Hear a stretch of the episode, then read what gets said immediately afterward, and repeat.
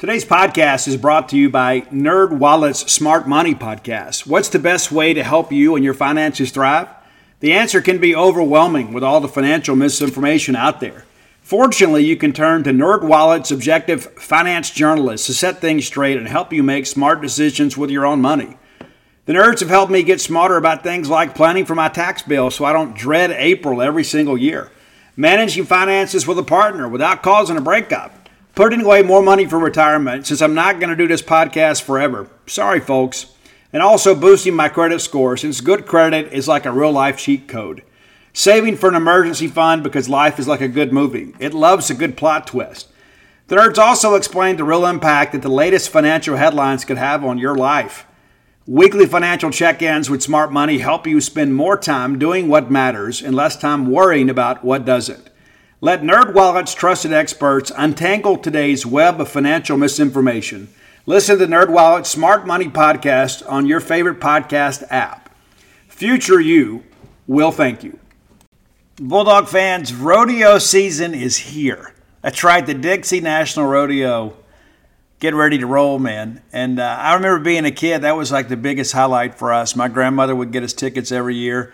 And me and my brother would wear our cowboy outfits. We'd put our boots on, have our chaps, our vest, and we'd go up there. And just in case one of the cowboys got a little bit scared to get on a horse or a bull, we were willing to do it. Yeah, for sure. Guys, boots aren't just for going out to a country western bar and doing a little boot scooting. Maybe you got a little Texas two-step in your game. Tecovas can make you look better than ever. Absolutely. And here's the deal, too. That's the thing. The versatility of Tecovas is you can wear them somewhere nice, or you can live life where you don't go gently. That's what Tecovas does for you. Yeah, it's a rugged, handsome boot. It's my favorite boot brand, and it should be yours, too. Be sure and check them out. Tecovas believes in Western for all people, and you can feel that when you go into their stores. When you walk in, you'll be greeted like family, offered a boot shine and a drink, and maybe even an adult beverage if you prefer, and you can get custom fitted for a new pair of Tecovas boots. You can get custom leather stamping or branding, whatever you need to make it feel somewhat individual. Look up your closest store at Tecovas.com. But if you can't make it to a store, Tecovas delivers the most premium quality and most comfortable Western goods right to your door. Visit Tecovas.com. That's Tecovas.com. And you know what, partner? Point your toes west. Welcome to the Boneyard with Steve Robertson. As always, I am your good friend and host, Steve Robertson, here on the Maroon Friday edition of The Yard. Hope things are well with you wherever you are today. Hope it's payday for you today. For most of you bi-week wage earners, it should be payday today. So hopefully you have the funds to get out and go do something fun this weekend. We are almost to football season officially. Next weekend, we have high school football. The next Thursday, we have junior college football, and then we have Mississippi State football. It's a couple weeks away now. Almost to the end of the drought. And, you know, I don't really enjoy preseason NFL football, you know, because the notables don't play. Sometimes it's good to see, like, if you've got a rooting interest, you know, with some of our young guys. It's fun to watch the Raiders and see Jonathan Abram fly around, that sort of stuff. But all that does is really just kind of whet the appetite. You know what I'm saying? It's like it's not satisfying to watch preseason football. I guess the first couple ball games, you're kind of like, oh, welcome home, old friend.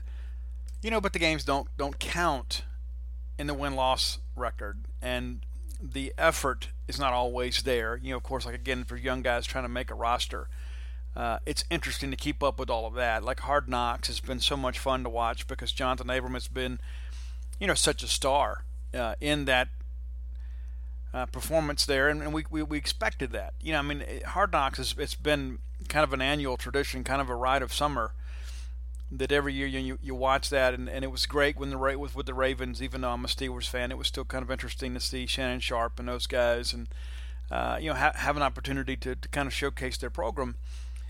But the main thing is kind of see what goes on behind the scenes. That's really fun. And to see Jonathan Abram be so, you know, prominently featured in the program makes all of us proud because we know the kind of person and player Jonathan Abram is. And so it's good to see good people have good things happen to him, to them.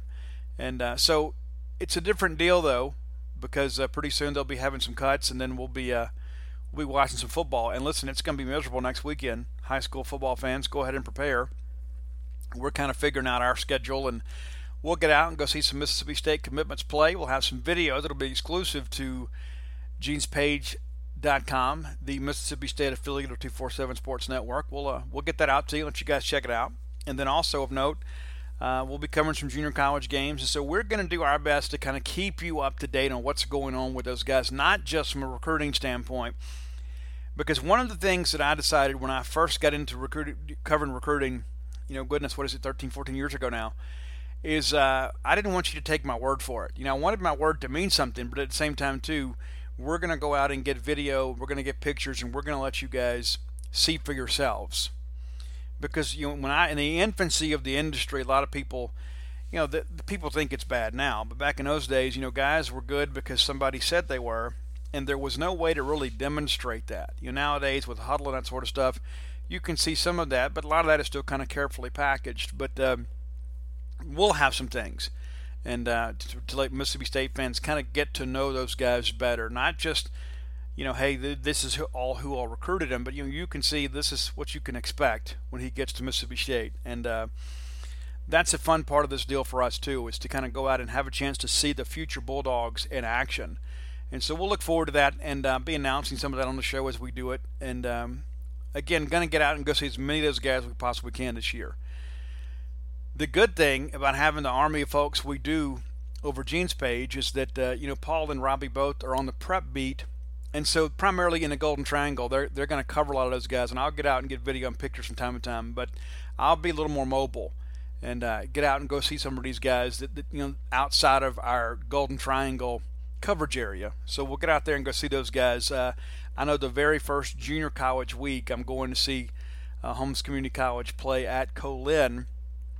And why else would you not go to that? You get commitments on both sides from Mississippi State. And Colin expected to be a really, really strong team in the South this year. And, you know, we'd like to see guys kind of get into a midseason form. But the sooner we can get down there and see those guys and get some good film, the sooner we can get some of those guys reevaluated. And we'll monitor their progress throughout the year. But that's the fun part for us. And one of the things that I'll share with you about, you know, covering sports, it's one of the things, and David Brandt, a great friend of the program and great friend of the Mississippi State media, former Ole Miss beat writer, not from Mississippi. You know, so it's like he doesn't have a rooting interest in the ballgame.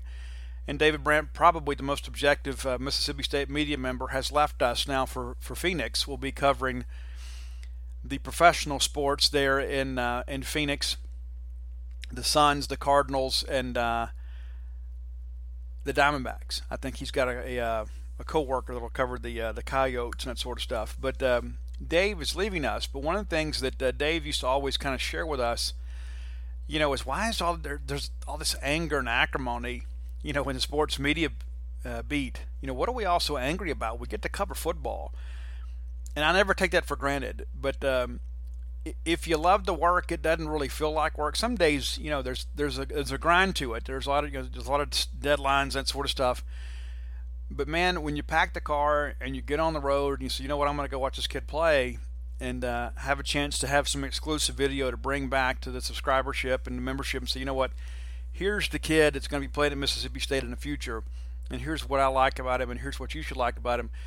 Those are good days. Those are good days. You get on back and get that stuff done, and then next thing you know, we're at a college football game. And there's, in my mind, there's nothing that compares to the pageantry of college football. You've got the bands, you've got the dog walk, you've got tailgating. There's just nothing that compares to that. And then there's the game in and of itself. And we have been very blessed the last couple of years at Mississippi State on all fields of play. And to have that elongated baseball season, we've gone to Omaha back-to-back years. It's kind of shortened those dog days of summer. And I won't say that football snuck up on us a little bit, but it doesn't feel like we've had to suffer quite as long. But the short or long suffering is about to end. We're going to have a chance to watch some football, and it's going to count. I want to thank our good friends Stan, Ray, Miss Kathy Brown, the lovely, talented Susie, who kind of runs the show downstairs there at Campus Bookmark, you can go outfit your family in the latest in maroon and white fashions. We encourage you to do so. Go by, visit them. Go ahead and peruse their fine selections there, and get everybody in the family some new maroon and white gear. And if you can't make it to town between now and game day, let me encourage you to visit them on the World Wide Web at campusbookmart.net. And by being a loyal Boneyard listener, we'll give you a phrase that pays. BSR is your promo code, and that stands for Beautiful Steve Robertson. And you know it's true.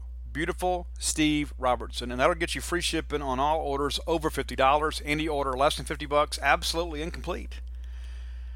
So I wanted to get into a couple things, because probably one of the most common questions that we get this time of year is, hey, Steve, Paul, whoever, who are some of the freshmen that you think might contribute this year?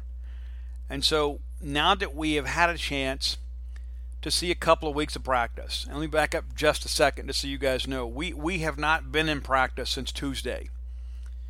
And we had the hump day edition of The Yard, and I talked about a couple things and mentioned some unpleasant business, and I'll give you a little bit of an update on that before we leave today. But there was not a practice session on Wednesday. Joe Moorhead, and they let us know early in the day, thankfully, kind of under the understanding we would not publicize it, but there would be no media session on Wednesday or any football practice observation periods, because they were giving the team a surprise day off. And you remember a while back they took the players to the water park and had a great time. That was last year. This year they go bowling, and I think some of the guys went to a movie, but they had a much-needed day off. And those things are important. Those are good morale-building type exercises and kind of build some esprit de corps. But all that being said, there was not a practice session on Wednesday, and then Thursday's practice session was closed. So we have not had any interaction with the coaches or players since Tuesday. Now, that was not originally scheduled to be that way. I don't know when Joe elected to give them the day off, but it's a great thing to do that. And then they elected yesterday morning to close practice on Thursday. I hope we get in there today. And just as I say that, we get notification that practice will be closed tonight. So our availability on Saturday remains on schedule. After the scrimmage tomorrow night, we'll have the opportunity to meet with Coach Joe Moorhead, Coach Bob Shoop, and I believe Tony Hughes is also going to be available. And so he's the associate head coach. So we'll meet with him. And so scrimmage is closed. It's the second scrimmage of the season, but that will be something that we'll be discussing with Joe Moorhead is, how did this guy look and whatever, and where are we in the quarterback battle? And so we will have some comments from the coaching staff post-Saturday. Now, we will have that for you on Gene's page Saturday night. We won't hold it till Sunday. So if you're one of those folks that are going to be like, hey, I can't wait till tomorrow to find out what happened or what Joe's thoughts were about the quarterbacks, we're going to have that for you Saturday night. So go ahead and be prepared for that. We won't hold it. We'll go ahead and do him and Bob Shoop, and I'm sure we'll maybe we may save Coach Hughes for Sunday, but we will have Moorhead and Shoop's comments for you Saturday night over on jeanspage.com. So back to the topic at hand. What young guys do we anticipate playing this year? Now, last Saturday I had a chance to have a one-on-one interview with Coach Marcus Johnson, Mississippi State's offensive line coach, and I'll share with you there may not be a more entertaining interview on the staff than Marcus. And what I mean, I don't mean like Terrell Buckley is very, very funny, and Tony Hughes very, very heartfelt. Marcus Johnson is a really, really straight shooter, and that's not to say the other guys aren't, but he's just one of those people that if you ask him a question, how does so and so look, he will simply tell you. He won't pull any punches. Now, he's not going to be critical of his kids in the media, but he'll tell you, hey, he needs to pick it up a little bit.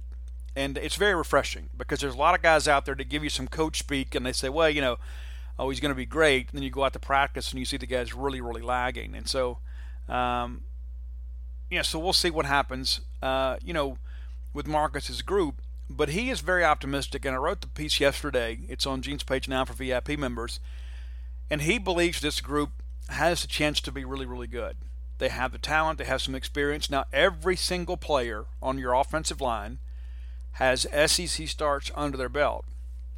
That said, every one of them is starting in a new position this year. Tyree Phillips was the third tackle last year, will be your starting left tackle this year.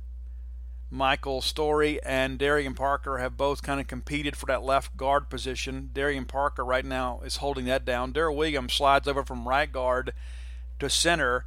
Stu Reese from right tackle to right guard, and then Greg Island is flipped from the left tackle spot to the right tackle spot. So it's about chemistry. And so one of the things that I asked Coach is, where does Charles Cross factor into this? He was a five-star prospect, one of the highest-rated signees in Mississippi State recruiting history. His words were, he will play. He is going to play. But ideally, they would like to redshirt him. He'll play his 4 games, and then you never know. You never know what's going to happen with the tackle situation. That this is a line of scrimmage league, and guys get beat up from time to time. But we will see Charles Cross play. But ideally, what we'd like to do is allow him to kind of get his feet wet, but then preserve 4 years of eligibility. And that's kind of the good part of that new 4-year redshirt rule, is you have the opportunity to play them, get some film, get them some exposure to major college football, but you don't burn a year of eligibility with them playing 50 plays. You might have a situation where you have an injury and you get, I think it makes the game better. You know what I'm saying? The quality of the college game is better because of the fact that, let's say for an example, if you have a tackle go down for a couple of weeks, you can plug a guy in there and he can play, and then he still has 4 full years to play after that. I think that's better. And instead of having, if you remember when Mississippi State put an egg bowl here a few years ago, we had to take a guy, Justin Malone, and move him out there to left tackle, and he never played tackle a day in his life. And so, not on college level anyway. And that's not to be critical of Justin Malone, but had this redshirt rule been in place, we could have plugged another guy in there. But all that being said, Cross expected to play, also expected to redshirt. That's the plan heading into the opener. Now, Nathan Pickering is a guy who will play, and one of the reasons why is because we have a lot of depth concerns at the defensive tackle position. Now, Nathan has the mass; he just needs a little more muscle. I'll tell you, from a physical fitness standpoint, he's to me very reminiscent of Josh Boyd, who came out of Philadelphia High School. Josh was a guy that he had the girth and would get in there and fight a little bit, but it took him a year or two to kind of get up to SEC strength. I kind of see Nathan in the same vein. Very quick, very athletic guy. But, I don't know that he had maybe the motor that Byron Young had. And I think Byron Young was the best defensive tackle. I think Pickering's right there with him. And I think long-term, they'll both probably be, first or second-round draft picks if they continue to progress and work hard. But due to the fact that State has some depth concerns at defensive tackle, Pickering's going to play. Now, does he play more than the 4 games? I think that remains to be seen. But he is a guy that we expect to see on the field, without question.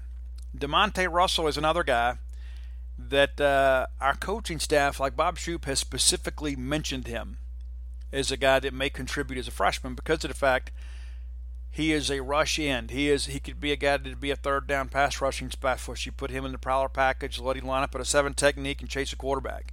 And we have seen him in drills really flash and be explosive in pass rushing drills. Now, you've got some depth at defensive end, but if you begin to kind of look at that group, we're going to be in a similar situation again next year where we're going to have some veterans kind of move on. You feel good about Marquis Spencer, you feel good about Kobe Jones, but these younger guys, you got to get some of those guys up to speed because they're going to be 2 deepers next year. Does DeMonte Russell play more than his 4 games? I think that remains to be seen.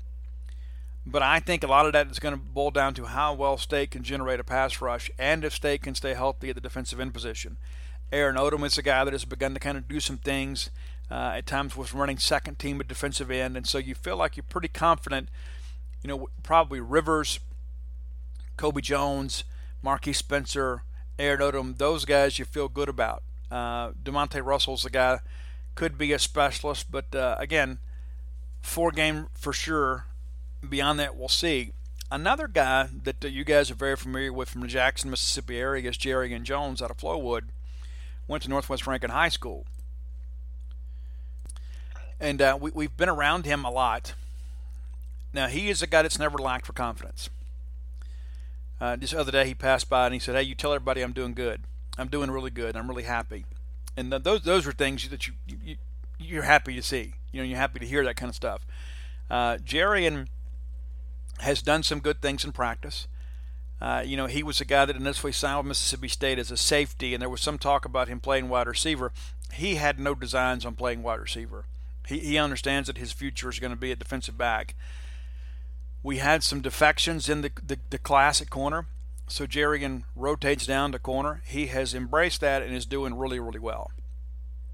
Now, Jerrigan's one of those guys, too, because of the depth of the position, could be the guy that kind of works his way into this thing this year. I think ideally, again, you'd want to redshirt him, but he is one of those guys that shows up physically a little more game ready than several of the freshmen. He's really embraced the weight room. He also has that same confidence that all the great corners have. You know what I'm saying? There's just some guys out there that just believe, you know what, they're not going to be able to beat me. And if they do beat me, I'm going to get the next one. Jerrigan has that. Whatever you want to qualify that to be and whatever label you want to place on that, some people say, well, he has it, whatever it is. Well, that's kind of Jerrigan. Jerrigan has that playmaking ability. And, you feel confident what you have right now with Cam Dantzler and Mo Smitherman. But behind them, you got Corey Charles and you got Tyler Williams. And then you got Jalen Reed and Asias Ferds that redshirted last year. And to be honest with you, based on the early returns, I think this group that State signed in 2019 with Jerry and Jones and Martin Emerson, I think they might already – I think State might have already recruited over those earlier guys. I think Jalen Reed's put on about 20 pounds, and he looks better. But when I began to think about the future, I think Reed's a two-deeper. But I think with the length that Martin Emerson and Jerry and Jones have – I could see them being eventually working their way into the starting position. It's interesting. When T-Buck came along here, that was one of the things people talked about is, he was such a great recruiter when he was at Louisville and signed several kids out of Mississippi. Many of them, Mississippi State and Ole Miss, were not very serious about. But it's taken a little while for T-Buck to get his guys. He is beginning to get his guys in there. And I don't know if you've seen this. There's a great piece put out by Hell State today, kind of a 6-minute feature on the cornerbacks room. I encourage you to go watch that. I retweeted it, so if you have trouble finding it, it's good on my timeline. It is there. Very, very impressive. Garrett Schrader. Joe Moorhead mentioned recently that Schrader had done some really good things, and in some days when we've been out there, Garrett has been the third quarterback in drills. Now, Joe has told us many times, don't read too much into that, because sometimes there's a rotation depending on how the drills go, and there some guys need to work on different things, and so everybody gets some reps, but there may be some guys that are specifically getting some specialized instruction. And so that said, Jim Moorhead called Garrett Schrader out as mentioned him as a guy when somebody said, hey, who are some of the young guys that have kind of flashed for you in practice? And Garrett was one of the guys. Now, one of the things you guys will remember from last summer's camp pictures is how thin Garrett Schrader was. Now, recall that he had a torn labrum, had to have surgery for us. He could do no upper body lifting for months there. To look at him now, he does not look like the same person, other than the fact that he's got that big bushy beard. He has really, really embraced the weight room. He looks like a different player. Now, still got some things mechanical he's working on. We're just throwing mechanics. But he has the look of a college quarterback. And you begin to look at his frame. He's a guy that's right at 6'5", and he's added some mass in his upper body. And you begin to think, okay, this is the future of Mississippi State. This is the guy, long-term, that we feel like is going to be the starter. Now, Jalen Maiden is obviously still competing. Keaton Thompson's still got a couple years left of eligibility, but when you begin to look long-term and say, okay, this is the first kid that Joe Moorhead offered when he got the job, and now he's here, you begin to kind of realize what Joe saw in him, because we're beginning to see it kind of come to fruition. There are some days, though, I'll tell you, he's more consistent than other days. There are some days he's been out there and ball placement hadn't been great, and then you come back the next day and it's really good. But you expect that type of inconsistency with a freshman. And he's not expected to be really challenged for the job this year, but he will play some. There's no question, and hopefully he'll get an opportunity to play in some games early in the year and have a chance to kind of get his feet wet, and we'll see. But I think he's certainly a guy, barring a couple of injuries, that he is going to be a guy that will redshirt this year. Now, King Ani, he has not even been to practice yet. He showed up on campus. He had a couple of things that needed to be cleaned up. He had an upper body and a lower body, to put it in Moorheadese. So he showed up a little bit banged up, and so he will join the roster once we expand. After the first day of school, when the roster goes from 105 to 120, that's when he'll come out. But he is certainly a redshirt candidate. They will take their time with him, allow him to fully heal, and especially with DeMonte Russell kind of coming on a little bit, there's no need to rush King Ani. 6'4", 230.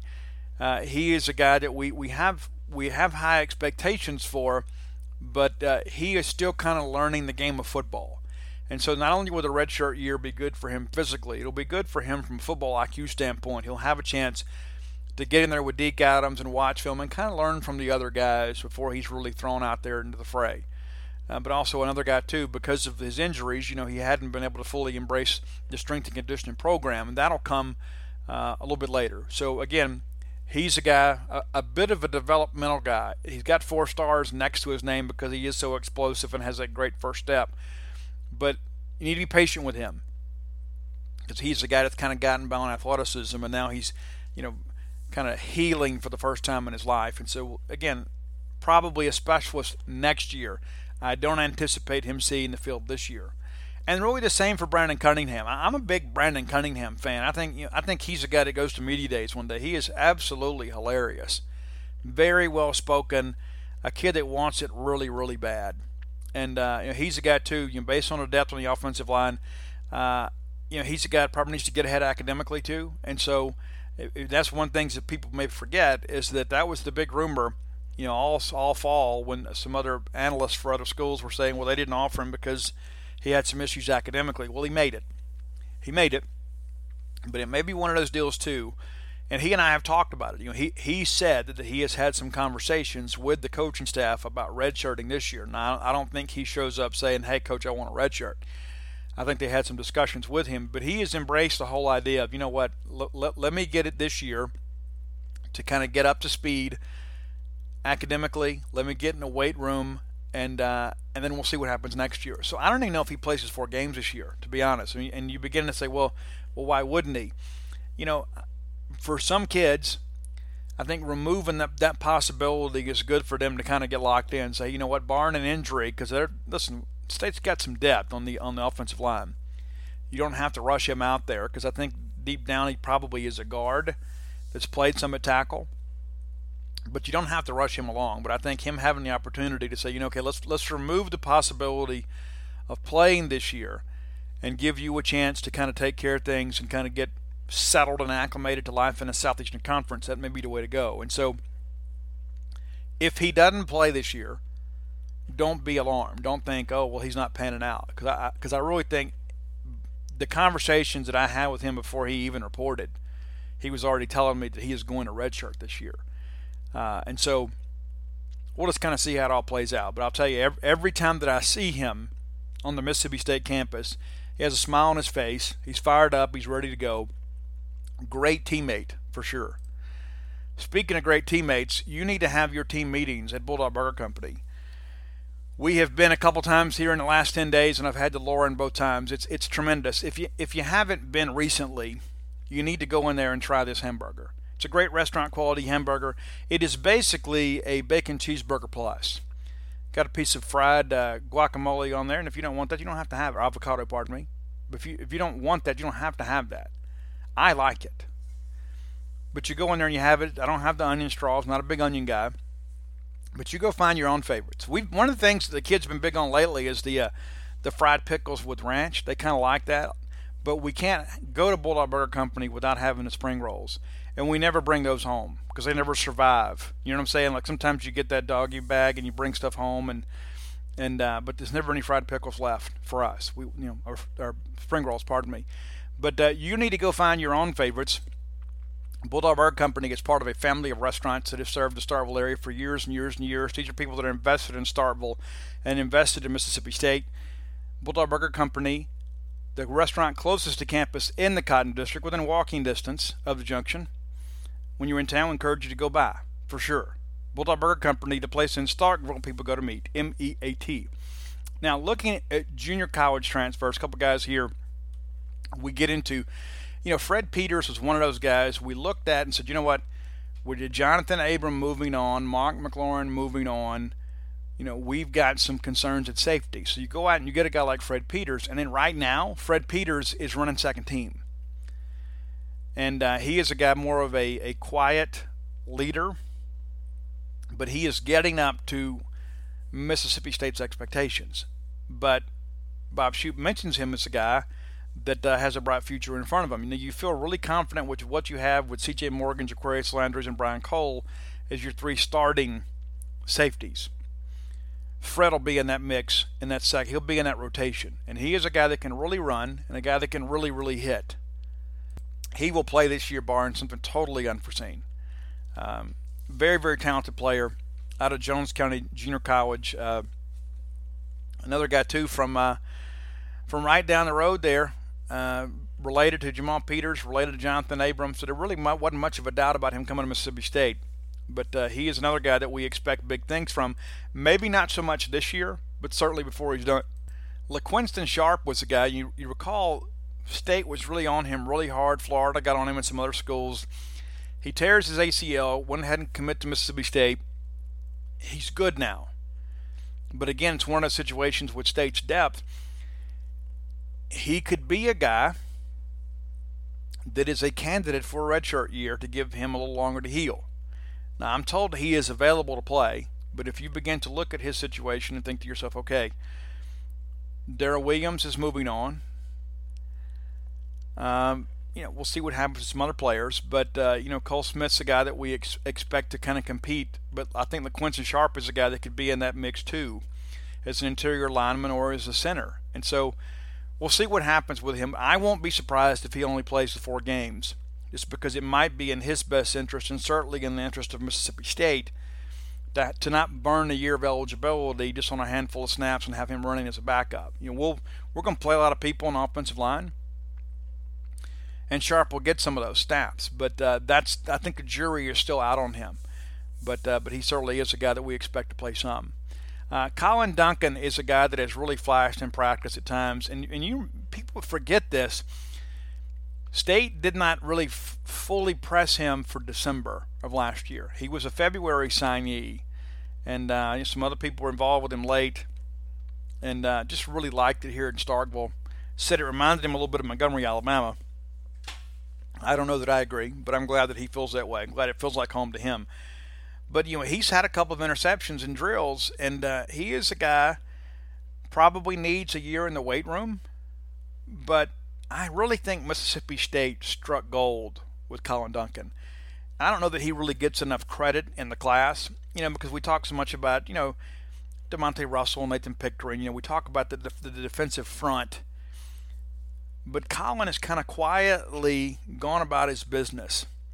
And when you begin to look at the totality of the secondary for the future, and you factor in, you know, Martin and J.P. Purvis and those guys, these guys are going to grow up together.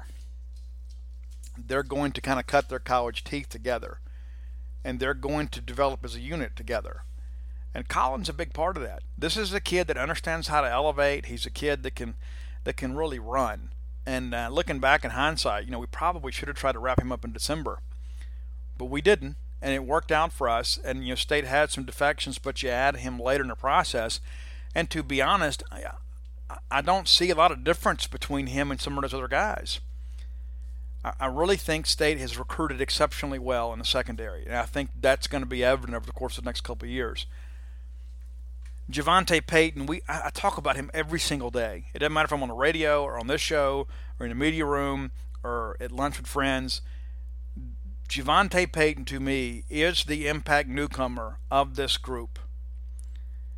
Without question. Of the signees, he is a guy that I think really is a difference maker this year.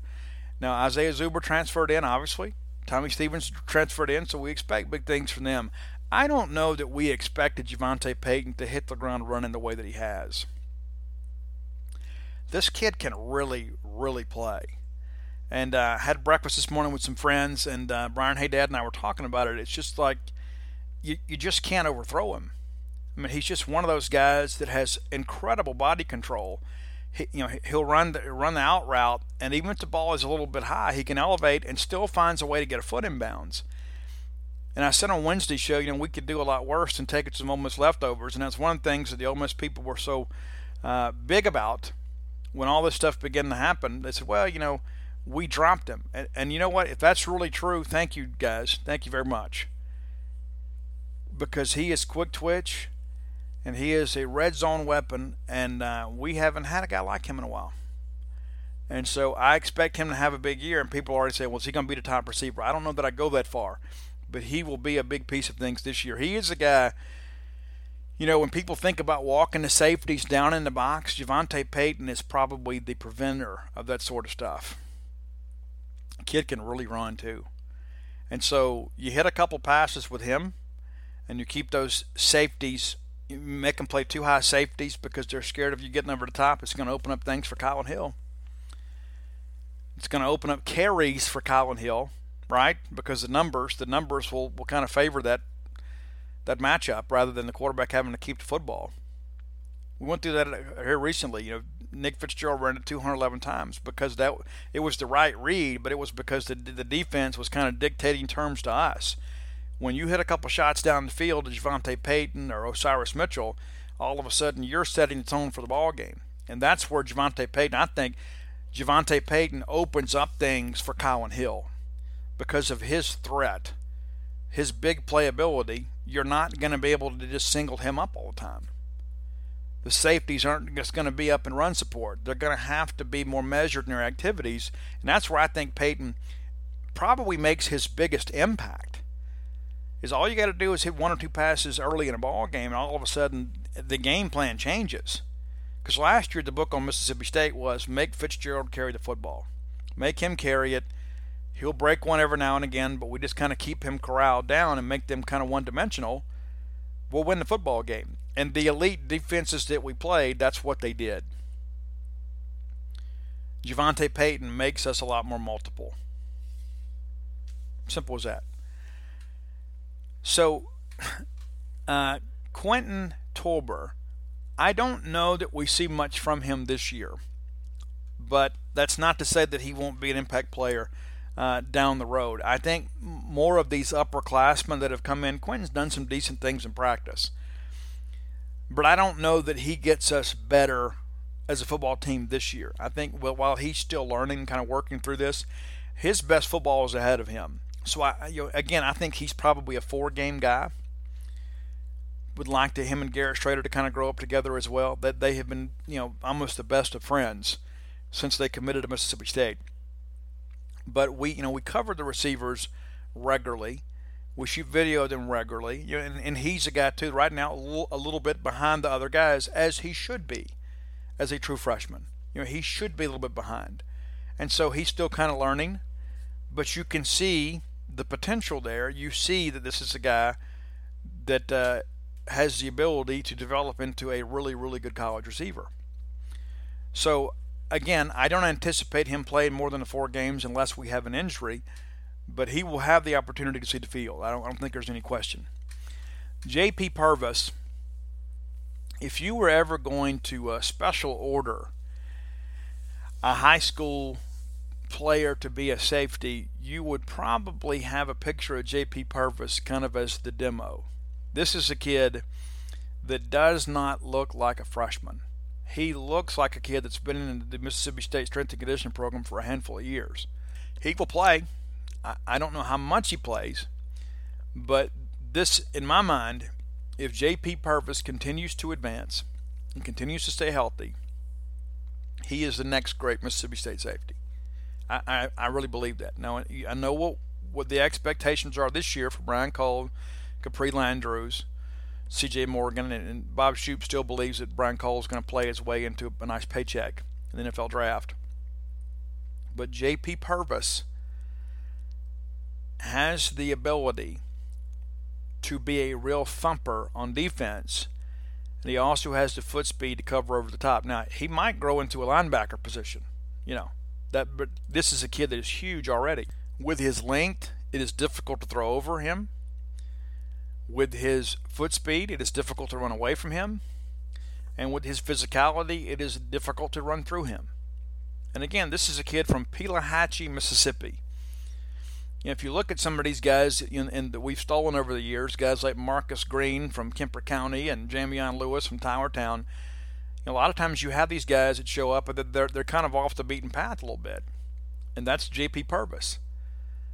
I said last year I thought he was the biggest steal in the state. Now that he is on campus and has been in his strength and conditioning program for a while, when you guys see him, those of you that come to Meet the Bulldogs Day there on the 24th, I guess next Saturday, when you have an opportunity to come to that and you see this kid, you're not gonna believe it.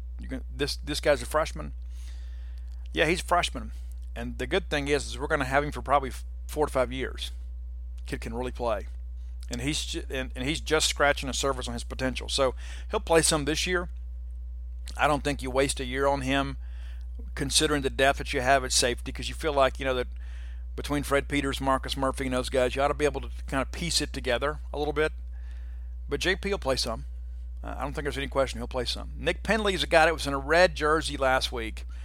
Got a little nicked up in a scrimmage. But Marcus Johnson mentioned him. And they kind of have him earmarked as a left guard playing next to Charles Cross for the future. And one of the things that I love to hear about, especially from defensive players, is when young offensive linemen are out there, willing to fight a little bit.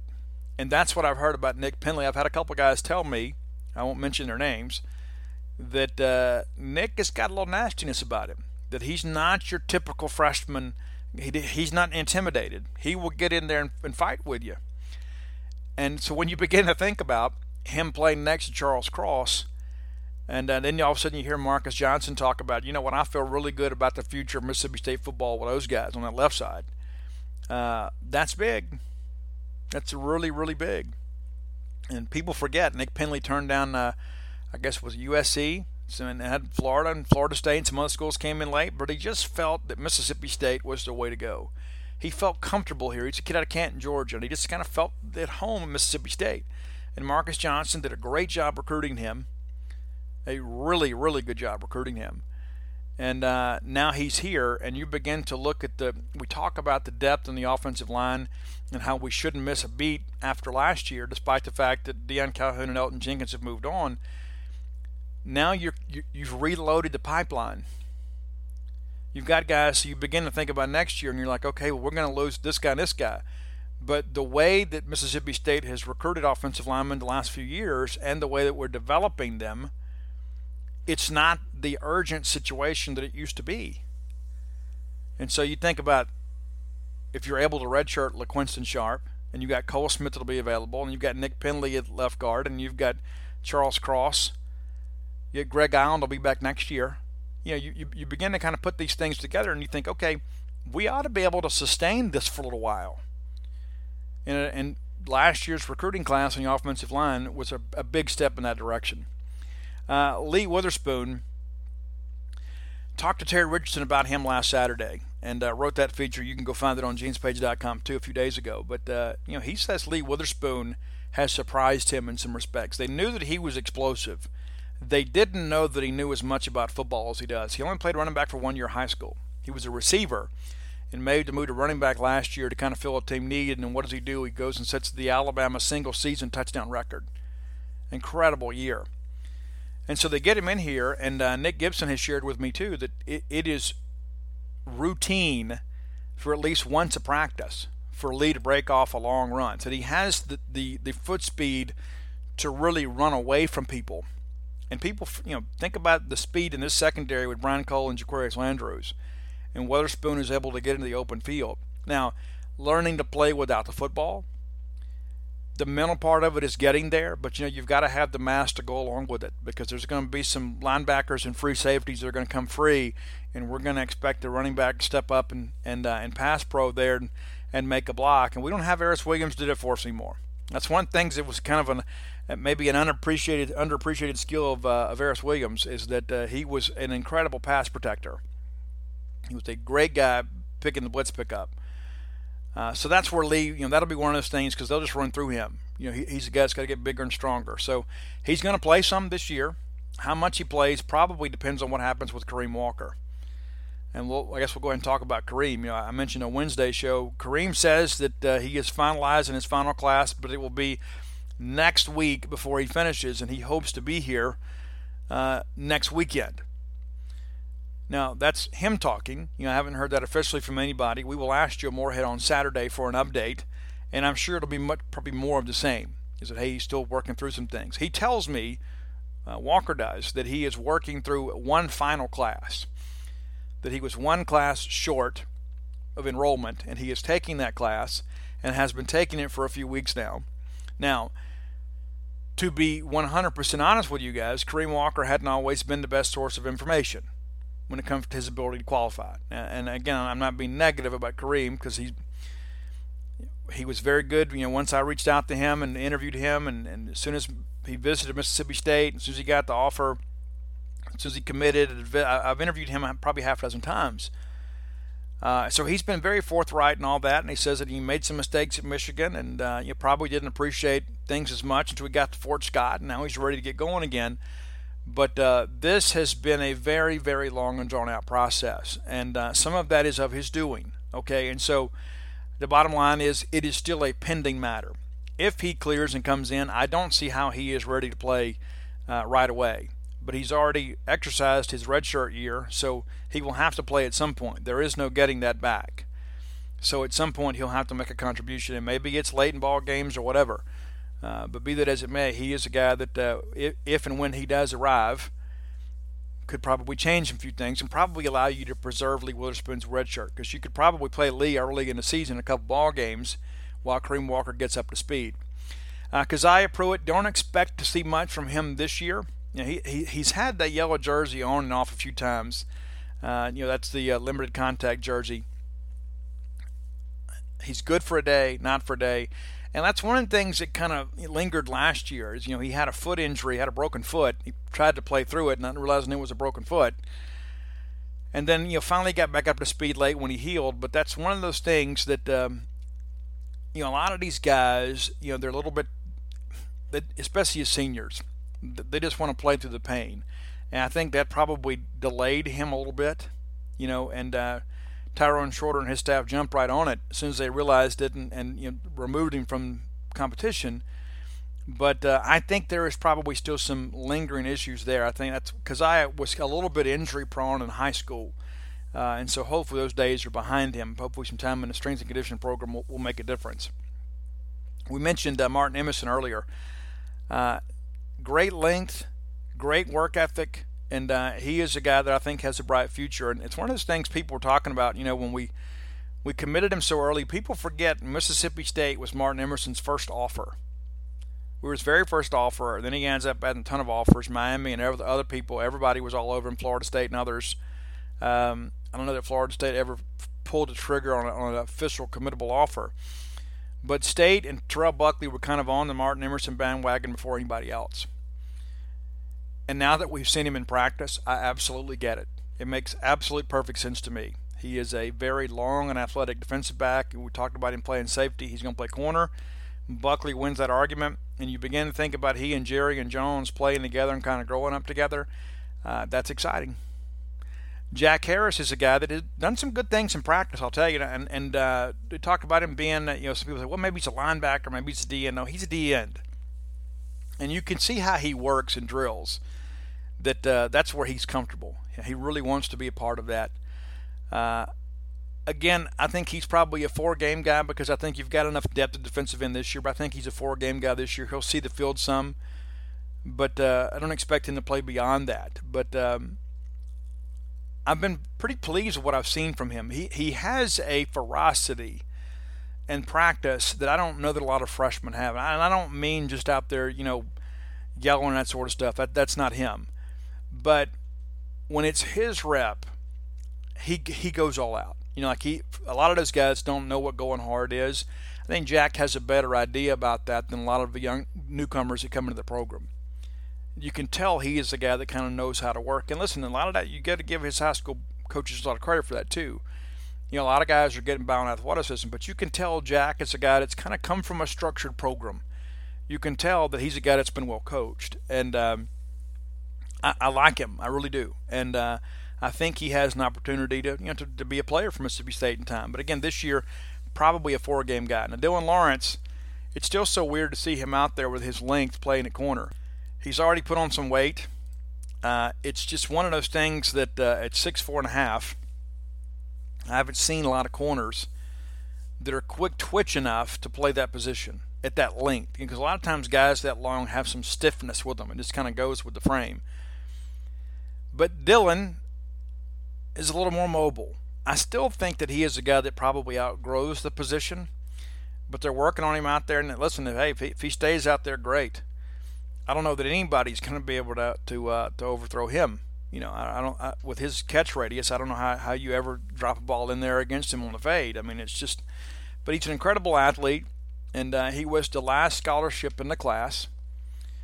And you begin to look at this and you think, okay, this is a guy that could play a number of positions, and that's one of the things I think that probably took State the longest to kind of settle on is where does he project? Is he a wide receiver? Well, they didn't throw it a whole lot. He caught a few balls, but that really wasn't his thing. I think ideally when you first see him and you see how long he is, that's your first impulse is this guy's a receiver. And maybe he ends up at receiver. You know, I think that's probably what I would do initially, but after talking to his head coach, you know, shortly after he started getting real serious about Mississippi State, you know, coach said, hey, you know, he's got a defensive player's mentality. You know, he likes the physicality of playing defense. He would rather hit than be hit. So he is intriguing. Very, very intriguing prospect. And a lot of people have asked me, you know, Steve, how has he looked in practice? And he's looked good. I mean, you know, again, as good as far as freshmen go, I don't think that he has had maybe the explosive plays that Jerry and Jones and Martin Emerson have.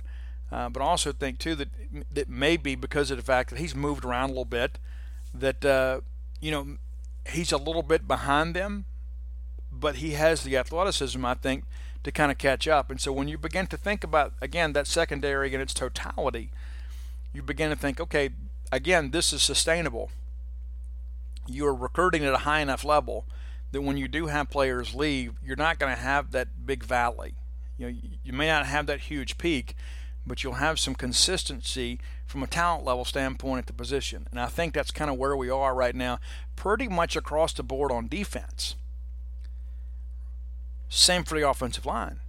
You know, running back recruiting has been a bit of an adventure the last couple of years, but, you know, Mississippi State, I believe, is recruiting at such a level, and there just appears to be a solid plan in place to address needs. You know, last year I think we were a little bit behind the curve when it came to recruiting junior college defensive linemen, because as great as the JUCO defensive line class is for us this year, we probably needed a couple of those guys last year to be able to play this year. Outside of that, I think we're addressing the needs really well. Brevin Jones is a young offensive lineman that you know, has looked decent in practice. But, you know, he's a guy too. I don't know that we see much from him this year. Probably playing his 4 games.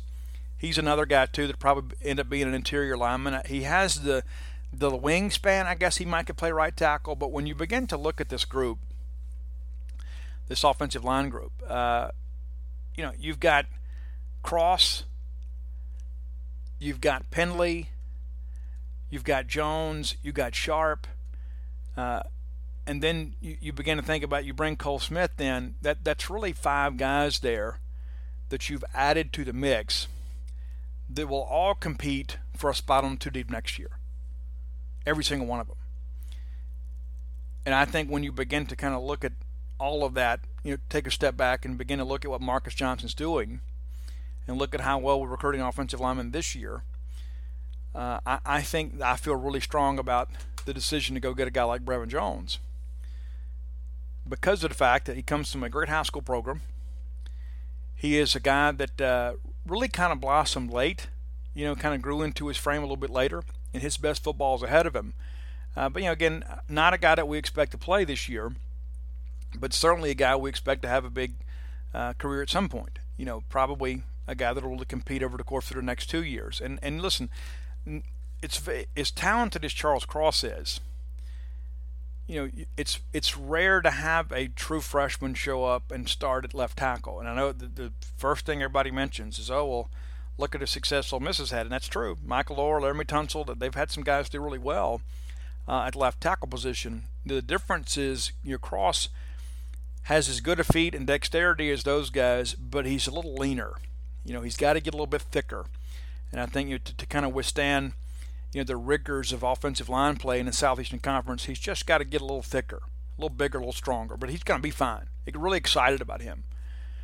Marcus Johnson says that there are even some guys within the offensive line room that will admit there are some things that he can do that they can't. And so when you begin to think a year in the weight room, he gets bigger, faster, stronger. With his natural ability, he's got a chance to probably take over that left tackle spot next year and probably hold it for 3 or 4 years, because he might be gone as a redshirt junior. And Tyree Phillips, of course, is a senior this year. And so if Cross will play some this year and then all of a sudden he becomes your starter next year, I think you feel even better about that. And you got, you know, Dollar Bill that could be on the right side. And so that's the thing that we're beginning to see. Then offensive line recruiting had been an adventure under John Havlicek and Dan Mullen. But I believe now when you look at the steps that Marcus Johnson and Joe Moorhead have taken and are taking, offensive line recruiting has hit a different level. And it all starts up front. This is a line of scrimmage league. And so if nothing else, I believe that is one of the best adjustments that we have seen from a recruiting standpoint for Mississippi State, is the care and attention they're giving to offensive line recruiting and the numbers and the scholarships they're kind of allocating there to say, you know what, we're going to go out and get these guys. And they didn't panic. You remember last year, it had been very easy to just say, okay, well, we didn't get this guy, so we got to have somebody. Let's go get this guy. But instead, they took their time, they get Nick Penley late, and they get Charles Cross. And neither of those guys were probably even really on the radar in August. You know, we knew we were chasing Charles Cross, but he was committed to Florida State. But you understand my point is we're just a little more patient and a little more relentless. And giving relentless effort, that sounds good, and it looks good on a business card and on a banner in the hallway. But if it doesn't, that doesn't carry over to recruiting, then your effort is going to be a little bit diminished because the quality of your talent's not going to be there.